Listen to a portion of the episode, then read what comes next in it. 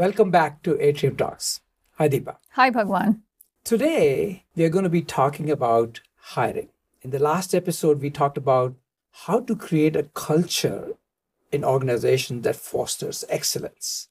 And one of the key points that came up was that you need to hire the right kind of people.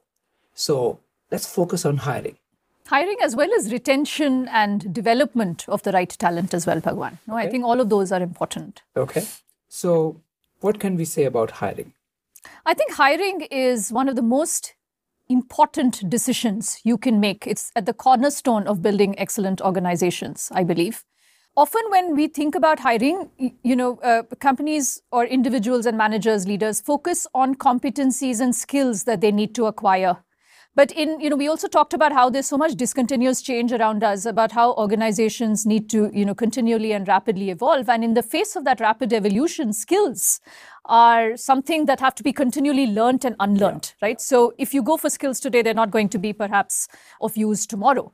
What you want is to hire people who want what you want mm-hmm. right? Which is that they they they want the they exemplify the values that you seek to scale That's in your organization. They exemplify the excellence however you define it. Right. and however you believe it fosters your mission they exemplify those values that foster your mission and scale excellence. I think that becomes incredibly important.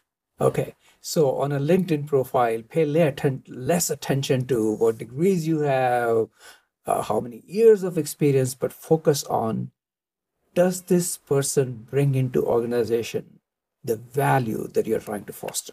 Yes, I think all you know all of these in- interviews uh, you know must necessarily involve leadership. You know where this talent is going to be absorbed because that's where you get a sense of what this person is about. What do they exemplify? What does their experience exemplify?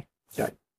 And we talked about the fact the reason we want to do this is because excellent people make other people better. They Correct. make other people excellent as well. Correct. Excellence begets excellence, and it can quickly either amplify or dilute the culture depending on who you hire.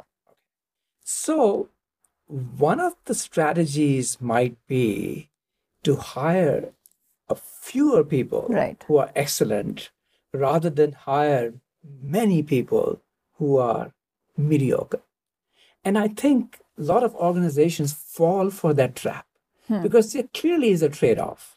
The advantage of having many people is that you have created redundancies. Right, right. So if one person leaves, the organization is not uh, subject to that sudden loss. So organizations are tempted, especially larger organizations.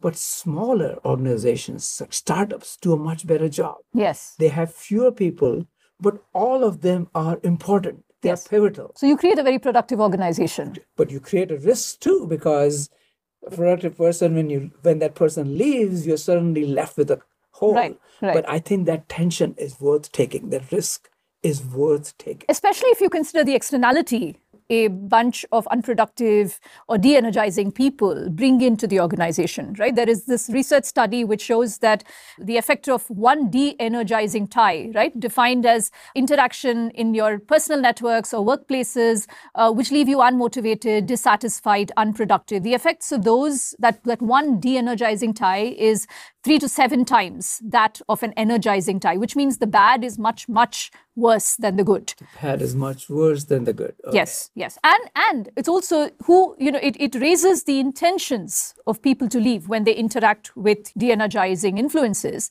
And who's most likely to leave? That's right, yeah. The high performers. So you have this adverse selection. Exactly. The, because the best all... people leave and you're left with the mediocre. Exactly people. right? So the, the the high performers their opportunity costs are high they seek more from their work and therefore they are more like they're 13 times more likely to leave. 13 times. More likely to leave than a average or low performer holding the you know the ties equivalent. It's not surprising but you know it's still very very valuable to know that.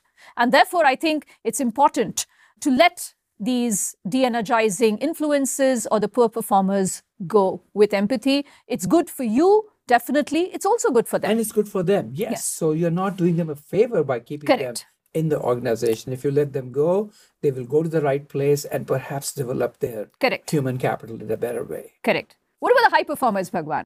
We've talked about what's your strategy, right, to manage low performers, but also the high performers. So I think we need to create right incentives for them. I would say have a fewer excellent people, but pay them more. Yeah. And in fact, both salary and bonuses, you should pay them not only more for what they're producing, but recognizing that they actually have a positive influence on other people as well. Correct. So you pay them more than their marginal product, in fact. Interesting, yeah. And I think it's, you know, survey after survey ties up with what you've said, right? Which is the high performers also expect uh, merit based bonuses, performance awards, and you know competitive compensation. And I, th- I think the bonus especially is an important element right? Because if you keep you know if there are too many differences in in, in other components uh, it could lead to some form of resentment over time. But bonus which is merit based performance based is the surest way to uh, reward performers. In fact there is this interesting study by kpmg uh, which was featured in an article in hbr which says that 73% of high performing organizations reward their high performers have no cap on the bonus. No cap. no bonus. cap on the bonus they pay to high performers. 83% of low performing organizations have a cap. Oh, okay. Hmm. So uh, this comes up often when um, people want to hire more people, and I always resist it. People always use this thing called, oh, I don't have bandwidth, so let me hire more people. And I always say to them, if you can do the job, I'll give you a raise. Yeah. Don't hire another person. Yeah. Because this not only saves me from getting a mediocre person, Right. in fact, when it's internalized, you don't have this coordination issue. Right, So if right. this person can take up this job, I'd rather pay them more, motivate them more, have a few good men And women. and women. Just make sure that that person you're incentivizing is a good performer. Yes, Yeah. indeed. Yeah.